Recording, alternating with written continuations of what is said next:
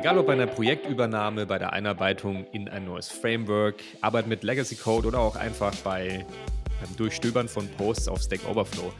Jeder Programmierer und jede Programmiererin kommt täglich mit Fremdcode in Berührung.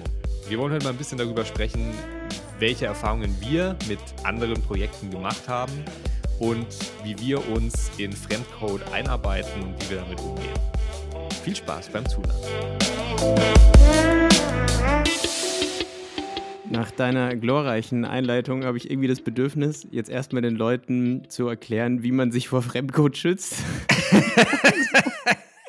Das klang so ein bisschen wie so ein Disclaimer. Ich finde, es klingt so ein bisschen wie so, Verhütung ist wichtig. jeder kommt, jeder Mensch hat elf Berührpunkte mit fremden Code. Schützen Sie sich heute. Du merkst schon, anhand meines Intros, ich bin nicht so ein Fan. Oder, oder ich hatte nicht so gute Erfahrungen mit Fremdcode. nee, aber ich finde es total passend und ein super wichtiges Thema. Ähm, aber bevor wir da reinsteigen, äh, würde ich gerne ganz kurz nochmal ein Feedback zur, ich glaube, letzten Folge von un einem unserer Hörer ähm, yes, sehr zum Besten geben. Und zwar ging es ja in der letzten Folge um, wie man am besten lernt, ob man mit Tutorials oder direkt irgendwie hands-on. Und wir beide waren jetzt ja eher so die Typen, die gesagt haben, schau, dass du einfach ein Projekt irgendwie auf dem Schirm hast und anfängst und aber versuchst, dich an der Dokumentation entlang zu hangeln. Und der gute Cameron, ähm, ich spreche den Namen jetzt einfach mal so aus, ich hoffe, es passt so, der hat dazu noch einen sehr, sehr interessanten Input gegeben. Und zwar ist seine Meinung dazu, dass man halt seine, die Tutorials machen sollte, damit man eben auch so Best Practices mitnimmt, aber die Tutorials dann immer so ein bisschen auf seinen Anwendungsfall abändern soll. Finde ich mhm. auch einen interessanten Ansatz und kann bestimmt gut funktionieren. Ich glaube nur, dass in manchen Fällen das schon voraussetzt, dass man bereits ja irgendwie ein Verständnis davon hat, damit ich das abändern kann. Und dann ist es so ein zwölfstufiges Tutorial. Und am Ende bei Stufe 6 merke ich so, meine Abänderung funktioniert nicht mehr, ist halt dann ein bisschen blöd. Ja, das stimmt. Ich habe tatsächlich auch vor kurzem eine ähnliche Erfahrung gemacht. Und zwar wollte ich mir da mal Flutter anschauen, seit Ewigkeiten. Ähm, und habe dann ein ganz gutes Tutorial von einer simplen To-Do-App gefunden, wie man es halt irgendwie in jeder Programmiersprache und jedem Framework irgendwie mal durchgeht. Und da habe ich auch probiert, eigentlich mir direkt die Konzepte abzuschauen vom Tutorial, aber meine eigene kleine App zu schreiben, die halt keine To-Do-App ist. Ähm, das wäre ja quasi genau der Anwendungsfall. Das hat halt nur bis zu einem gewissen Grad gut funktioniert. Ähm, und dann bin ich eben auch irgendwie in diese Situation gekommen, wo ich dann eigentlich die ganze Zeit vom Tutorial weg musste und ähm, nach Lösungen für die Probleme suchen musste, die in dem Tutorial gar nicht, ähm, ja, wo sich derjenige gar nicht mit befasst hat. Ich finde es aber, aber, trotzdem sehr gutes Feedback, weil es zum einen zeigt irgendwie, dass Leute sehr unterschiedlich lernen. Mhm. Ich finde den Hinweis mit dem, schafft dir irgendwie Best Practices drauf und dafür sind Tutorials vor allem von namhaften Tutorial-Gebern, also in der iOS-Welt kenne mhm. ich da ein paar, Two Straws etc., in anderen Bereichen nicht so richtig, aber es gibt es bestimmt ja in jedem Bereich, einfach so ein paar Gurus. Und dass es sich lohnt, sich das mal anzugucken, um einfach so Best Practices mitzubekommen und vor allem auch vielleicht mitzubekommen, wenn etwas einfach ein Anti-Pattern ist, was man aber ansonsten, wenn man einfach nur irgendwie ähm, mal schnell gegoogelt hat, das irgendwie anwenden würde. Deswegen vielen Dank fürs Feedback. Ja, auch ein Dank. sehr treuer Hörer und damit, ähm, ja, ähm, wir freuen uns auf jeden weiteren Feedback-Vorschlag von dir, Cameron, oder auch von allen anderen HörerInnen unseres Podcasts. So viel zu diesem Thema. Jetzt Dann, zum Fremdcode. Jetzt, jetzt zum Fremdcode. Fremdcode. Warum, warum kommen wir überhaupt auf dieses Thema? Konkret ist es so, dass ich ja, wie bereits im letzten oder vorletzten Podcast angesprochen, ja jetzt als Freelancer durchgestartet habe und Thomas, du selbst ja auch schon länger als Freelancer arbeitest und das ja irgendwie, also das ist einfach eine Sache, die gehört so zum Leben eines Entwicklers dazu, dass ich Berührungspunkte mit fremden Code habe. Sei es, wie du schon gesagt hast, wenn ich mit einer Bibliothek arbeite, Frameworks oder eben, wenn ich in einem anderen Projekt reinkomme, was nicht irgendwie von nur einer weiteren Person davor geführt worden ist und ich kann einfach sagen, sorry, ich muss es neu schreiben, der Entwickler vor mir hat es komplett verkackt. so, mhm. das, was man sich eigentlich wünscht, das zu machen. Und deswegen habe ich das Thema vorgeschlagen und du hast ja auch gesagt, ja, leg mich am Arsch. Dieses Thema passt ja wie Arsch auf Eimer. Boah, ich habe zum ersten Mal in meinem Leben diese Metapher richtig benutzt. Arsch auf Eimer. Ja. Kannte ich noch gar nicht. Bisschen proud. ja, also wie gesagt, ähm, ich musste mich, glaube ich, schon durch viel Fremdcode wühlen. Und ähm, bei mir ist es zumindest aktuell so, dass ich sehr viel mit einem bestimmten Framework arbeite, wo, sage ich mal, die, die Erfahrungen eher positiv sind. Und dann hat man halt irgendwie in dieser Freelance-Laufbahn immer mal wieder Kunden gehabt, die mit Bestandsprojekten auf einen zukommen, wo man sich manchmal ein bisschen am Kopf gekratzt hat, was sich der Programmierer vor einem denn gedacht hat, als er diesen Code runtergeschrieben hat. Aber dazu ähm, können wir später gerne nochmal ausholen. Ich glaube, du wolltest ja nochmal genauer über, über deine aktuelle Situation sprechen, richtig? Genau. Also konkret ist es so, dass ich jetzt in ein Projekt gekommen bin, was einfach vom Umfang her sehr viel größer ist als alles, woran ich bis jetzt irgendwie gearbeitet habe. Also zuvor war es irgendwie so, dass ich ein Team von drei iOS-Entwicklern hatte und eigentlich hat jeder iOS-Entwickler an einer App gearbeitet. Das Alle heißt, die schlimmsten Apps. und jeder hat sich hier so gebettelt immer gegenseitig. Ähm, und das hat bedeutet, dass ich im Zweifel, wenn ich Fremdcode äh, hatte, dann habe ich halt einfach Fremdcode im Sinne von Projekt, Fremdcode, dann habe ich halt über den Tisch gerufen oder halt genau gewusst, wen ich irgendwie kontaktieren muss. Jetzt ist es so, das Team für dieses Projekt, an dem ich arbeite, sind halt irgendwie 30 iOS-Entwickler, also nur mhm. iOS.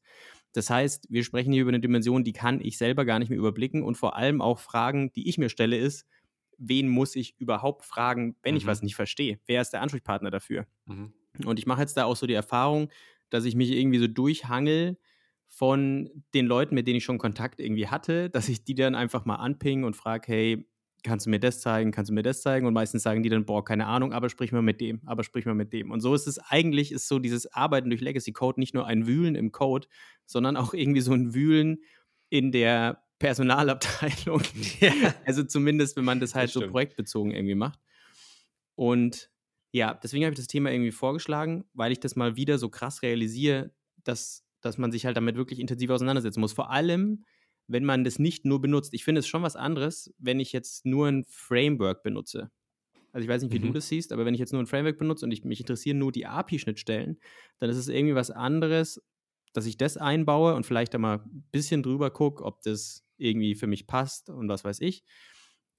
Oder ob ich eben tatsächlich in diesem Code auch Änderungen vornehmen muss, den mhm. ich da irgendwie, an dem ich da arbeite. Ja, absolut. Vielleicht also das ist ja, glaube ich, so ein Paradebeispiel dann, wo die Git-History wahrscheinlich extrem hilfreich ist. Weil wenn du siehst, wer da zumindest dran gearbeitet hat, dann ist halt nur noch die Frage, arbeitet diese Person auch noch in dem Unternehmen oder nicht mehr?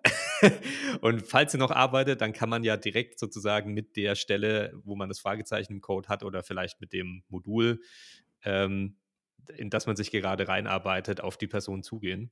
Mhm. Also ich, ich da hast du mir schon direkt einen sehr guten Tipp gegeben, weil ich, ich habe am Anfang mal an Git Blame gedacht, was ja jetzt, mhm. glaube ich, Git Authors heißt, aber ich habe es tatsächlich jetzt nicht mehr so aktiv genutzt. Ähm, aber das ist natürlich ein sehr guter Hinweis, dass ich einfach schaue, wer hat es denn ursprünglich geschrieben oder wer hat die Klasse geschrieben, kann ich diese Person kontaktieren.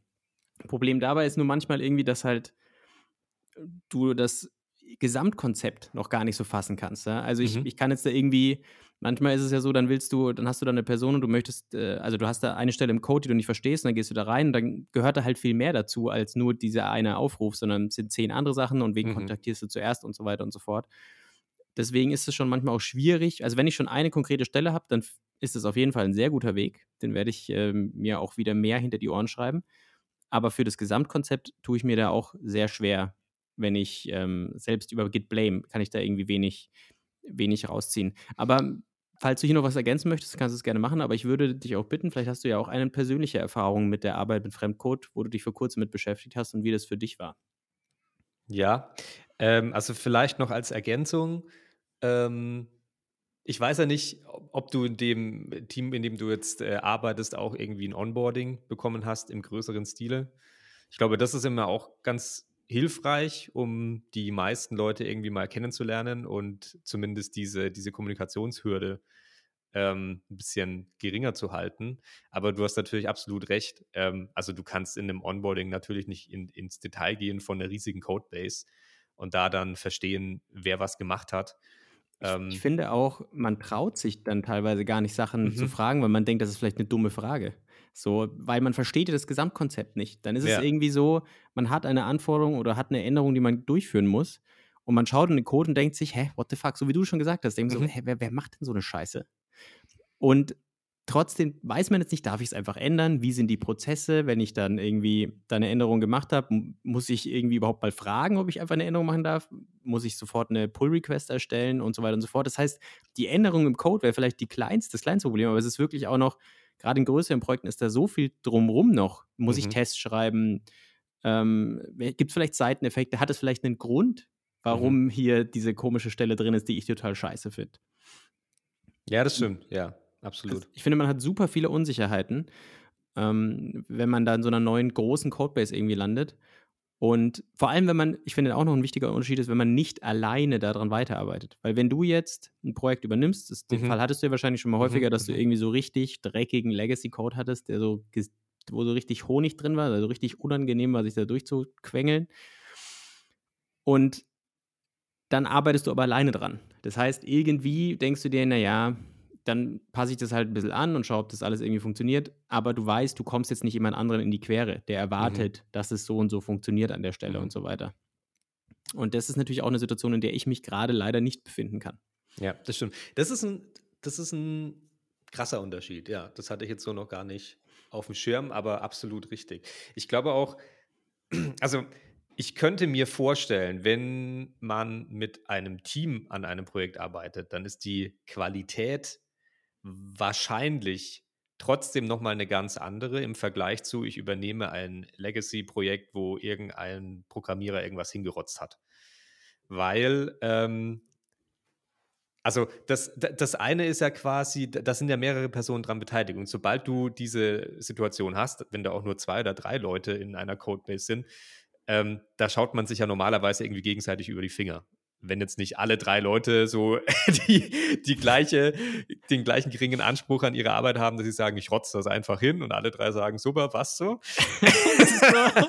so auch Dann, im Meeting mit dem Projektleiter so, passt der Code? Ja, der passt. Der passt, genau. Passt der Code ja. von Christian? Ja, der passt. Ja. genau. Ja, also habe hab, hab ich auch schon erlebt, solche, ähm, ja, wie sagt man, Code Reviews kann man es da nicht nennen, aber dass sich da halt einfach nicht so viel, dass man sich da nicht so viel Gedanken drum macht. Ähm, aber wie gesagt, ich glaube, wenn mehrere Personen daran beteiligt sind, dann ist die Qualität automatisch schon mal besser. In der anderen Situation, die du, ähm, über die du gesprochen hast, wo du halt irgendwie eine Person hast, die was hingerotzt hat, und dann kommt der Kunde und sagt, äh, mit dem hat es irgendwie nicht mehr gepasst oder der hat aufgehört zu programmieren oder der hat keinen Bock mehr und sonst was. Und wir brauchen einen neuen Freelancer, der sich um das Bestandsprojekt kümmert. Dann gehst du da rein als eine Person und denkst dir halt so, what the fuck? Und ähm, ja, dann, dann hast du die Flexibilität aufzuräumen. Ne? Du musst natürlich dann irgendwie auch dem Kunden irgendwie klar machen, das ist irgendwie bis zum gewissen Grad echt scheiße, was da gebaut wurde. Und das muss man erstmal ein bisschen aufräumen. Ansonsten haben wir immer die Problematik, dass wenn neue Features dazukommen, dauert es drei oder viermal so lang wie normalerweise und so weiter. Aber ja, das stimmt. Da hast du die Flexibilität dann halt aufzuräumen und, und es ähm, besser zu machen.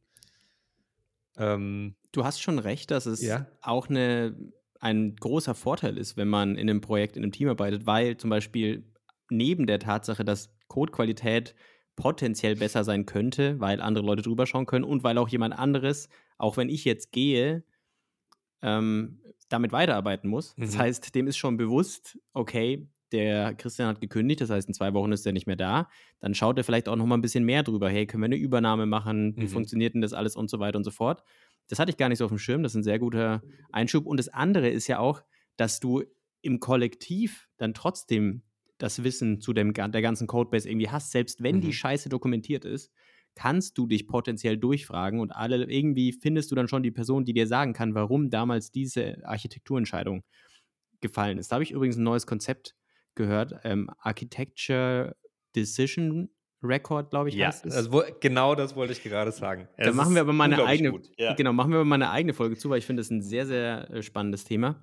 Sehr spannend. Mega. Nur so viel dazu, das ist natürlich ein Riesenvorteil, dass ich eben im Team nachfragen kann, wer kennt sich denn aus. Ich habe so dieses, ja. es ist vielleicht anstrengend, aber das gemeinschaftliche Wissen fängt dich auch ein Stück weit auf. Wenn du natürlich alleine da bist und du verstehst nicht, warum wird da irgendein Wert auf Nil gesetzt, obwohl du den eigentlich danach brauchst, mhm. dann kannst du halt auch niemanden fragen. Du musst es ausprobieren und vielleicht ist es irgendein dreckiger Edge Case oder wenn du irgendwo, das Beste ist ja immer, wenn du, wenn asynchrone Bugs gelöst werden mit so 10 Sekunden warten. Oder ja, so, ne? Sleep.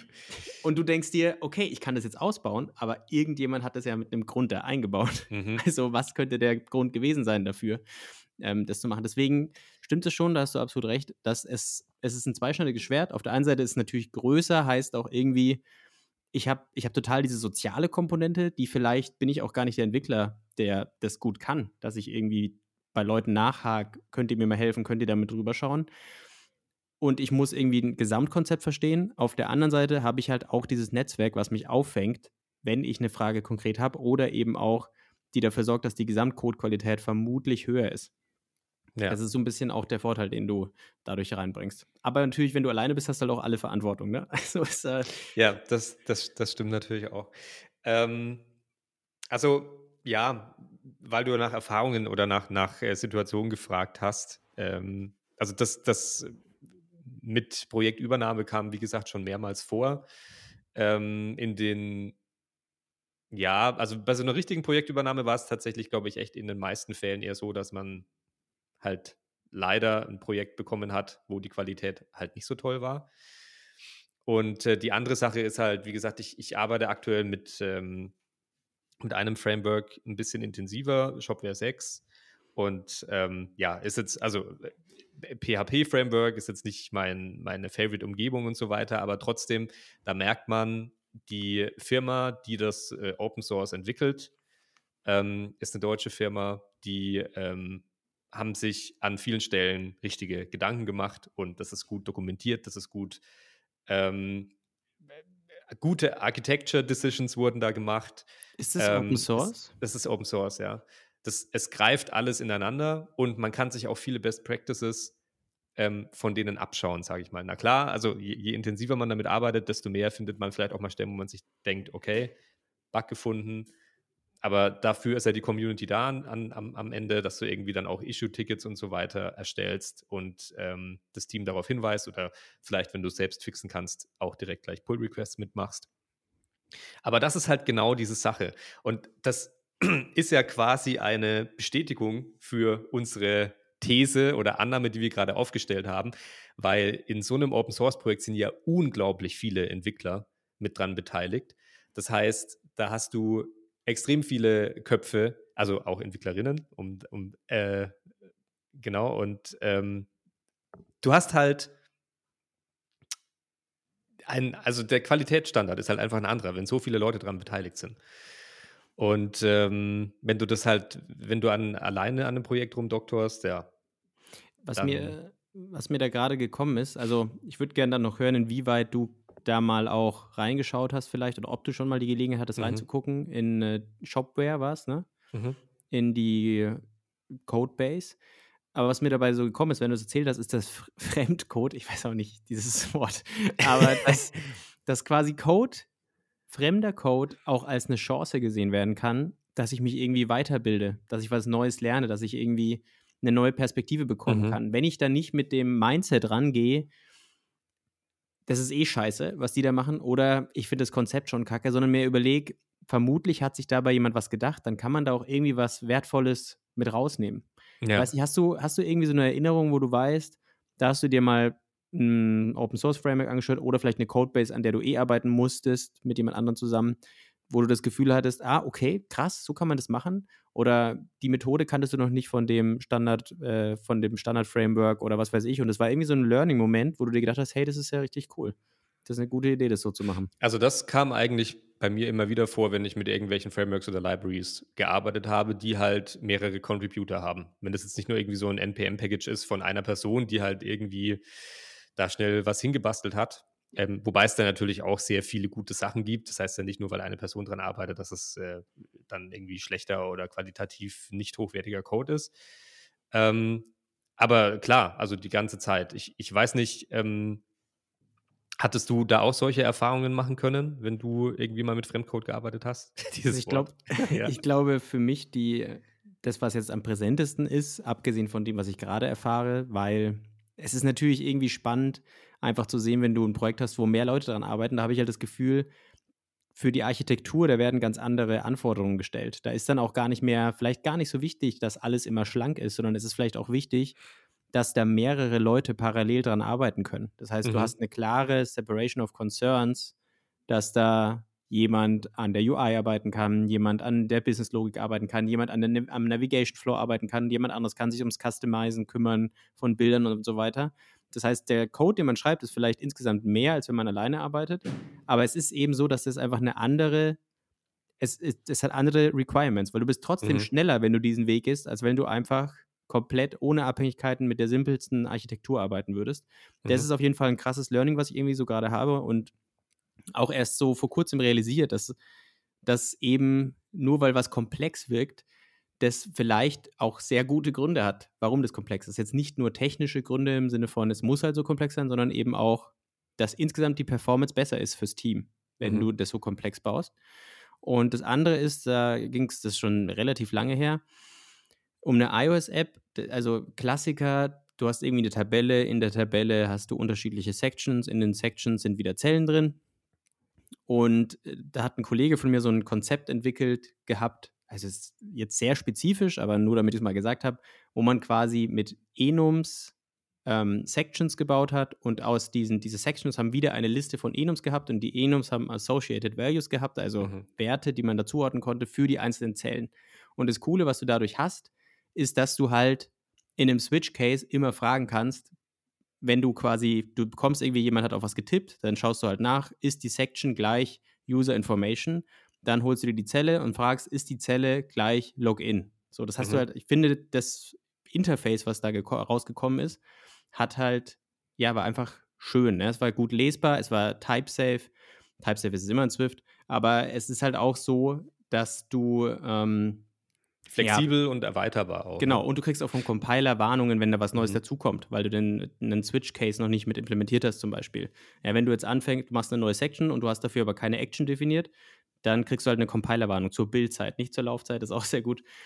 Und genau solche Sachen sind irgendwie schöne Aha-Effekte und dafür muss man aber, glaube ich, auch so ein bisschen offen sein und sich da auch reindenken in das Konzept von ja, jemand anderem. Ja.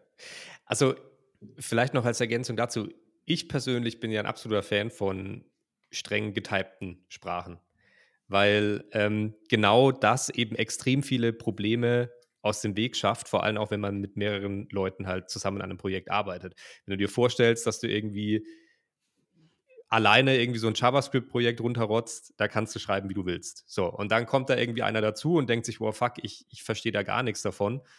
Ähm, oder nur die Hälfte, oder es ist halt irgendwie ultra ugly und kann man an der Stelle überhaupt nicht erweitern, dafür musste man alles umbauen allein wenn du eine Type-Safe Language benutzt, wie zum Beispiel Swift oder TypeScript oder meinetwegen PHP, ähm, dann kannst du. PHP ist Type-Safe, echt? Ähm, ja, schon. Also ich weiß nicht, okay. ob das vielleicht bei älteren Versionen mal nicht so war, aber ähm, zumindest vielleicht auch nur in Verbindung mit Symfony. Ich bin nicht so ultra fit in PHP, aber das, was ich schreiben muss, wenn ich dieses Framework verwende, ist zumindest TypeSafe. Hi, ein kleiner Kommentar von unserer Qualitätskontrolle.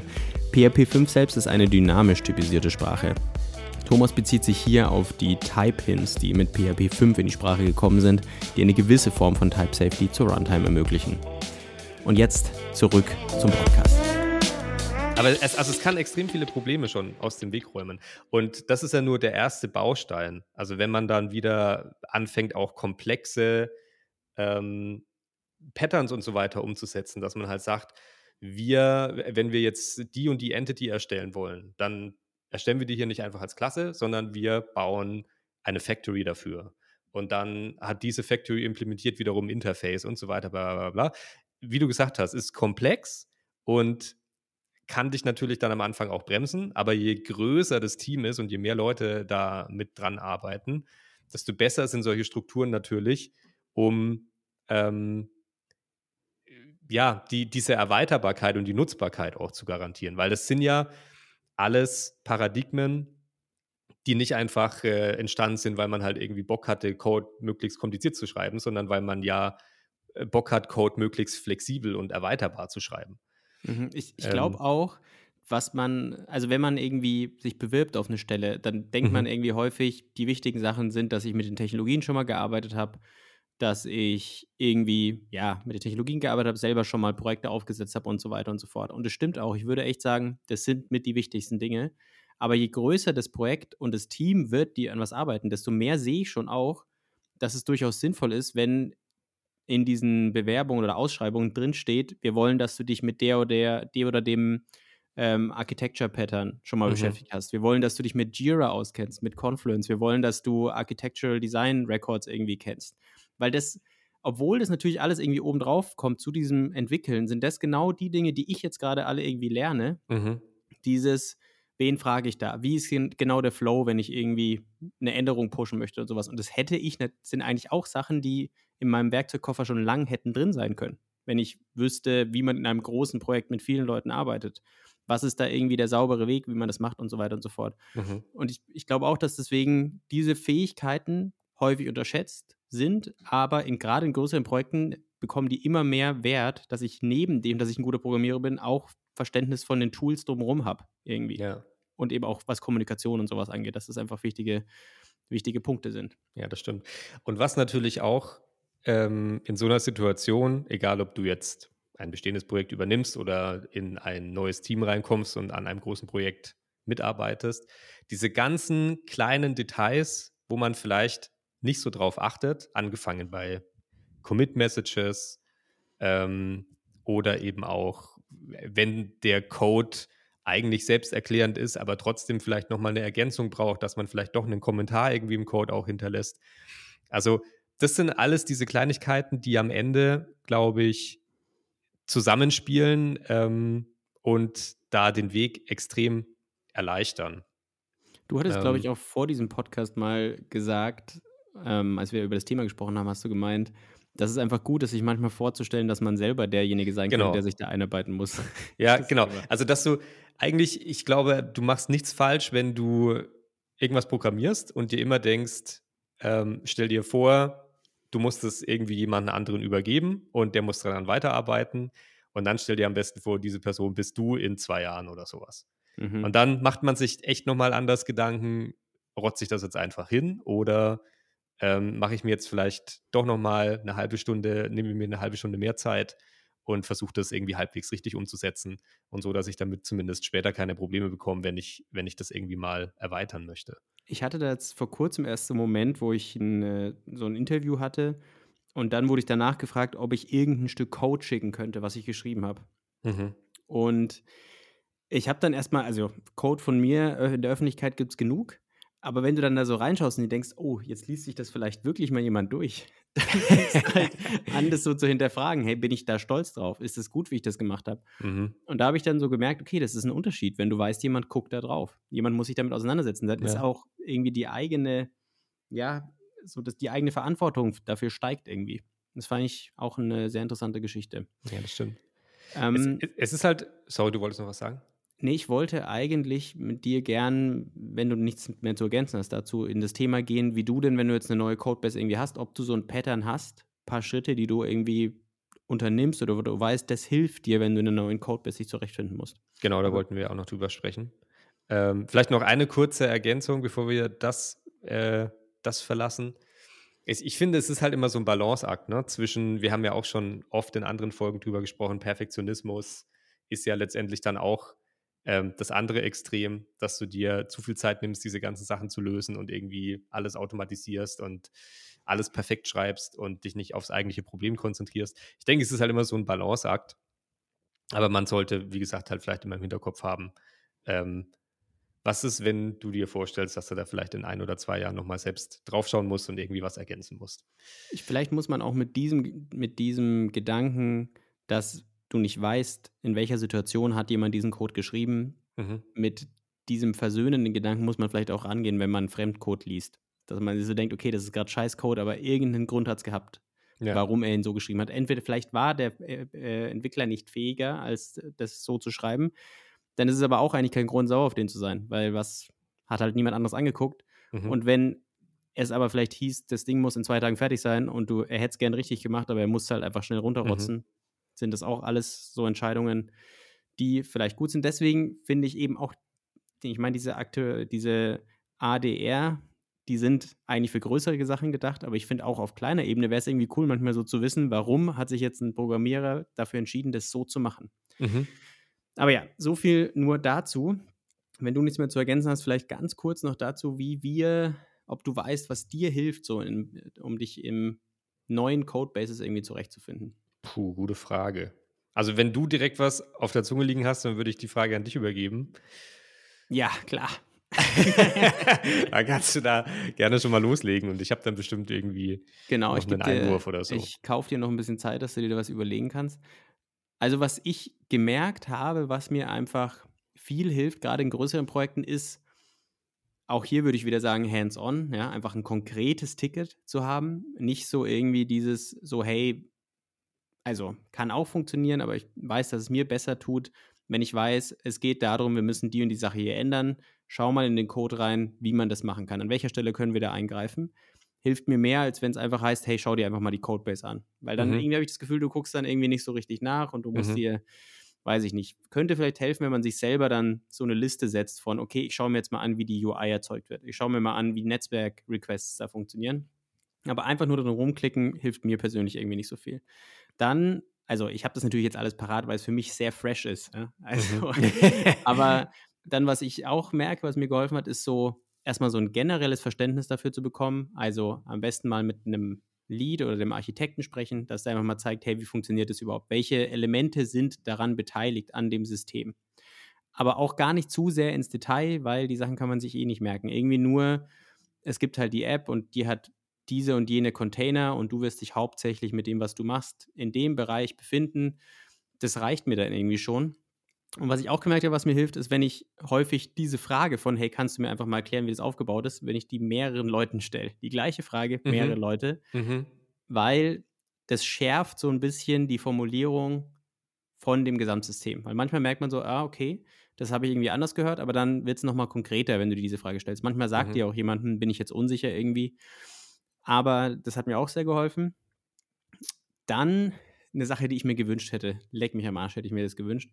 Oder ich habe noch geguckt, ob es das, äh, das gibt. Und zwar einfach so ein Tool, bei dem ich, wenn ich eine Aufgabe habe, ich muss irgendwas ändern im Code oder irgendwas fixen, wo ich quasi so einen Graph sehe. Ich klicke das an und dann nicht nur dieses Spring zum Caller, sondern dass ich einfach quasi das auch so nachvollziehen kann, von dem Caller zu dem Caller zu dem mhm. und dann steht ja immer drüber, die Klasse ist das und du kannst dann, hast du so einen schönen Baum, das habe ich mir jetzt selber gebaut, deswegen würde ich sagen, das hat mir auch geholfen, dass ich halt mhm. einfach mit Draw.io mal aufgezeichnet habe, wer ruft was auf, mhm. ähm, ist es eine Referenz, ist es asynchron, was weiß ich, dass ich da einfach so einen Überblick bekomme, was die Reihenfolge ist, wo ist der Startpunkt, wo ist der Endpunkt, um dann eine Übersicht zu bekommen und dann eine Sache, die ich leider bis jetzt noch nicht gemacht habe, die mir aber bei meinem alten Arbeitgeber sehr geholfen hat, ist das Thema Pair Programming. Einfach einen erfahrenen Entwickler haben, neben dem man sich setzen kann, der einen da einfach mal durch den Code durchführt. Und dann ist es nämlich irgendwie auch, ja, also beide Seiten finde ich spannend. Einmal mhm. der zu sein, der daneben sitzt, aber auch der zu sein, der halt ausführt. Weil gerade am Anfang wird man nichts anderes machen als ausführen. Der sagt dir nur, oh, schau mal danach, schau mal danach und so weiter. Mhm. Und mhm. da, finde ich, lernt man am meisten, auch wenn es extremst anstrengend ist. Also Pair Programming, wenn man das schon mal gemacht hat, das fickt deinen Kopf so komplett. ja, da, da habe ich gerade so äh, im, im, Hinterkopf noch eine Folge von unseren Kollegen vom Engineering Kiosk. Ähm, da haben sie über Rufbereitschaft gesprochen. Mhm. Und ähm, da kam auch das, die Methodik, dass man sagt, äh, wenn, wenn irgendwie so ein Junior-Dev irgendwie das erstmal Rufbereitschaft machen muss, äh, dass das meistens in Zusammen äh, ja in mehr oder weniger Pair-Programming mit einem Senior-Dev dann passiert und quasi der Junior-Dev dem Senior-Dev über, über den Rücken guckt, wie er mit so einem Problem umgeht, wenn irgendwas Akutes ähm, anfällt. Und dann ähm, geht das vielleicht irgendwie so ein paar Tage und äh, dann dreht man den Spieß um und dann macht der Junior-Dev das und der Senior-Dev schaut dem Junior-Dev über den Rücken ähm, und hinterfragt halt vielleicht manchmal so, wieso machst du jetzt dies, wieso machst du jetzt das? Und dann sagt der andere halt, ja, das habe ich bei dir gesehen, ich würde jetzt so und so vorgehen und so weiter. Und das finde ich irgendwie auch eine gute Methodik. Ist ja so, geht auch ein bisschen in die Richtung, was du jetzt gerade gemeint hattest, in, im Kontext von Pair Programming, mhm. dass du ähm, quasi erstmal als Beifahrer daneben sitzt und dann aber Fahrer sein musst und du trotzdem noch den Beifahrer neben dir hast, der dir, der im Notfall eingreifen kann und der hinterfragen kann, was du tust. Ich glaube, da hast du auch eine sehr, ähm, sehr schnelle Lernkurve. Gibt es das? Eine schnelle Lernkurve? Ja, Oder eine, wahrscheinlich. eine, eine ähm, steile Lernkurve meinst du wahrscheinlich. Ja, also du, du bekommst, das Lernen passiert wahrscheinlich sehr viel schneller, als wenn mhm. du das jetzt komplett dichter alleine durchwühlst, ja. Ich frage mich, kann ich, in, kann ich in Rufbereitschaft eigentlich einfach, wenn mich jemand anruft, einfach auflegen? wenn der Stress zu groß wird. Ja. Du sagt der Senior so, leg auf. Herr, aber ich muss doch, leg auf. Panic Button. ähm, ja, aber, finde ich, passt da sehr gut ja. rein, das Thema Pair Programming, ja. Aber also ich würde das auch, ähm, jetzt wo ich ein bisschen Zeit hatte, drüber nachzudenken und dir zuzuhören, ähm, kann man das, glaube ich, auch ganz gut auf meine Erfahrungen ähm, adaptieren, was du, was du gemeint hast. Also wenn man über zum Beispiel in Framework oder auch in ein fremdes Projekt einarbeiten ähm, drüber nachdenkt, passiert das ja sowieso meistens immer im Zusammenhang mit einer Aufgabe, die gelöst werden muss. Und wenn es nur ist, wir wollen da irgendwie die, keine Ahnung, wir haben irgendeine Website und wollen die Sektion da raushauen und wollen hier irgendwie ein neues Bild und einen neuen Text noch dazu mitpacken und dann schaust du in das Bestandsprojekt und dann ist das deine Aufgabe, dass du rausfindest, wo muss ich da überhaupt hin? Ähm, wo wird das ausgegeben? Wo wird das HTML dafür erzeugt? Ähm, was muss ich rauswerfen? Was muss ich hinzufügen? Ist das äh, extendable, dass ich da einfach meinen neuen Code reinpacken kann oder muss ich da irgendwie was komplett Neues erstellen? Ähm, und ich glaube, wenn du so eine Aufgabe hast, ist das immer einfacher, dass du dich ähm, damit auseinandersetzt, weil du dich ja damit auseinandersetzen musst.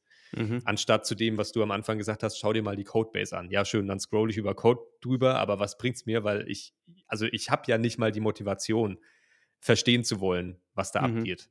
Ich merke auch, dass ich, dass die Leute, die mir jetzt so einen Einblick geben in die Architektur von den Systemen, die sind sehr motiviert und die freuen mhm. sich, dass sie das machen können. Aber ich merke auch, dass es manchmal schwierig ist, für sie, mir einfach so einen generellen Überblick zu geben, ohne jetzt konkret zu sagen, wo geht die Reise hin, was ist das Ziel mhm. von dem ganzen Ding. Weil das eben, ja, ist halt schwieriger, ohne Ziel etwas zu beschreiben, als wenn du erklären willst, wofür was da ist. Warum mhm. ist es für dich jetzt gerade irgendwie relevant? Ja. Das sozusagen ähm, zu dem Beispiel, wie arbeite ich mich in, in ein Framework ein und vielleicht nochmal zur Ergänzung, Beispiel Projektübernahme. Da ist es natürlich immer hilfreich und meistens ist es ja auch der Fall, dass das funktioniert und, oder, oder möglich ist, dass man nochmal mit dem ähm, ehemaligen Entwickler oder der Entwicklerin spricht. Also, dass man so eine, so eine Art Übergabe oder Übernahmetermin ähm, hat. Und da hat es für mich eigentlich immer ganz gut geklappt, dass ich mir davor schon so eine kleine Agenda aufgestellt habe. Ähm, also natürlich meistens im Kontext der Aufgaben, die ähm, umgesetzt werden sollen um jetzt bei dem Beispiel zu bleiben, irgendwie Bild und Text soll hin und die eine Sektion soll rausgelöscht werden oder so. Ähm, dass, dass man direkt kontextbezogene Fragen stellen kann und dann natürlich irgendwie auch einfach so generelle Fragen, äh, welche, welches Framework wird verwendet, welche Programmiersprache wird verwendet, welche, ähm, keine Ahnung, irgendwelche eigenen Konstrukte, die außerhalb von irgendwelchen Patterns oder Best Practices fallen, gibt es in diesem Projekt auf die man vielleicht schon in diesem Call direkt eingehen kann. Und ich denke, wenn man mit so einer Fragenliste in so einen Termin reingeht, dann ähm, werden sehr, können sehr viele Dinge auch schon direkt geklärt werden. Mhm.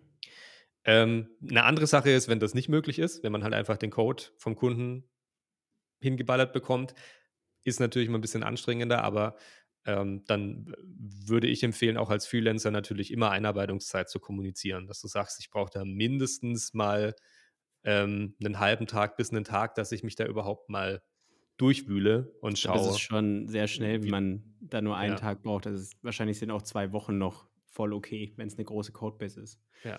Wenn der Kunde das zahlen will, ja. ja. muss mir erst mal zwei Wochen einlesen. Braucht du jetzt zwei Jahre für. ich melde mich dann in zwei Jahren mit der Rechnung. Alter, das wäre eine saftige Rechnung. Aber bist du jemand, der auch mal Fragen in einem Forum stellt oder so? Also der ab und zu dann auch mal, gerade für so Frameworks oder so, wenn man da eine Frage zu hat, da also die Sache ist, weil ich mich eben so intensiv mit Shopware jetzt in letzter Zeit beschäftigt habe, habe ich das, das gemacht. Aber ich habe es mir relativ schnell wieder abgewöhnt, weil da einfach zu wenig Antworten kommen. Also die haben eine Slack-Community, aber ich habe das Gefühl, dass vieles auch immer mehr in die Richtung geht, also weg von Forum und mehr Richtung Discord oder Slack oder sonst was. Ähm, ist dann natürlich ein bisschen blöd, weil da der äh, die Chronologie nicht so gegeben ist und ich glaube auch die, die, die langzeitige Dokumentation von irgendwelchen Threads auch nicht so toll ist. Aber da sind die Leute halt viel aktiver als auf einem Forum. Mhm. Ähm, ja, aber ich, ich habe es probiert, aber ich war nicht glaube, so erfolgreich. Das kann auch ein guter Weg sein, gerade so generelle Fragen irgendwie zu stellen. Und natürlich auch ChatGPT ist sehr gut darin, wenn ich einfach das so stimmt. Architekturfragen habe, wie was ist MVVM, warum, was sind die Unterschiede von MVVM zu MVC, was weiß ich. Dafür ist natürlich GraphQL großartig und auch ChatGPT so meinst du, oder? Äh, was habe ich gesagt? GraphQL. GraphQL. GraphQL gesagt. ChatGPT ist dafür großartig, wahrscheinlich, weil ich äh, GraphQL irgendwas zu, äh, ChatGPT irgendwas zu GraphQL gefragt habe. Genau, und ich würde auch sagen, wenn das für einen funktioniert, dann sollte man das, kann man das gerne so machen. Denn, wie ich vorhin schon mal erwähnt habe, ich glaube, diese soziale Hürde, die darf man nicht unterschätzen, wenn du in einem großen Team bist, du kennst niemanden und dann sollst du plötzlich Leute anpingen und die irgendwie was fragen. Was mir da sehr hilft, ist immer so ein bisschen zu kommunizieren. Hi, ich bin Christian, ich bin im Team von bla bla bla seit letzter Woche. Ich soll das mhm. und das machen. Mir wurde gesagt, du bist mein Ansprechpartner dafür. Kannst du mir weiterhelfen? Also so ein bisschen weg von dem einfach nur, weil ich, ich finde, man hat irgendwie so Angst davor, dass die Leute einen so wegstoßen, wenn du einfach nur sagst, hey, kannst du mir helfen, sondern stell dich halt kurz vor, sag, warum du den anschreibst und so. Und dann, die Leute sind ja total bereit, dir zu helfen. Das ist ja auch in mhm. ihrem Interesse, dich so schnell wie möglich onzuboarden. Aber das ist auch eine Sache, die ich, ja, wo ich merke, das hilft mir, wenn ich das irgendwie so angehe und mich dann eben irgendwie erstmal kurz vorstelle. Genau. Ja, ich glaube, das, das Thema ist eine Sache, die irgendwie für, die wird an Relevanz nicht verlieren. Das ist ein, ein Evergreen, wenn man so möchte. Ja. Und ich glaube, die Projekte, in die man sich einarbeiten muss, gehen nicht so schnell aus. Ja, und das, deswegen können unsere HörerInnen auch sehr gerne Feedback da lassen, wie sie sich denn am besten in ihre Themen einarbeiten, was die Sachen sind, die ihnen wirklich dabei gut helfen, wenn sie eine neue Aufgabe vor sich haben. Ich so, was ich noch sagen wollte, so Basic-Sachen, ne, wie, also weil du das mit diesen Fragen aufgezählt hast, ne, mhm. wie, dass man jemand mal sagt, hey, wo landen hier die Klassen? Wo, also wo ist die UI, wo sind die Klassen, wo sind die mhm. Netzwerkgeschichten? Mhm wenn ich ein neues, irgendwie eine neue Klasse erstelle, wie gehe ich davor? Solche Sachen kann man natürlich auch immer fragen. Das hilft einem, weil diese Fragen kommen auf jeden Fall. Und dafür finde mhm. ich aber, ist Pair Programming zum Beispiel auch einfach ideal. Mhm. Für diese Low-Level-Fragen ist das halt einfach echt mit das Geilste. Wie, wie dem auch sei, input at ioob.de, richtig? Genau, oder auf Twitter at ioobpodcast. Und ähm, natürlich, was uns auch interessieren würde, also arbeitet ihr euch gerade aktuell in irgendwelche, in irgendwelchen Fremdcode ein, in irgendwelche Projekte oder vielleicht auch Frameworks? Ähm, Schreibt es gerne entweder per E-Mail oder an Twitter. Wir freuen uns drüber und nehmen das gerne auch in den kommenden Folgen mit auf. Ja, in diesem Sinne, wenn du nichts mehr hinzuzufügen hast, nochmal kurz aufgestoßen hier. Dir reicht jetzt, glaube ich. Ja. Vielen Dank fürs Zuhören und bis zum nächsten Mal.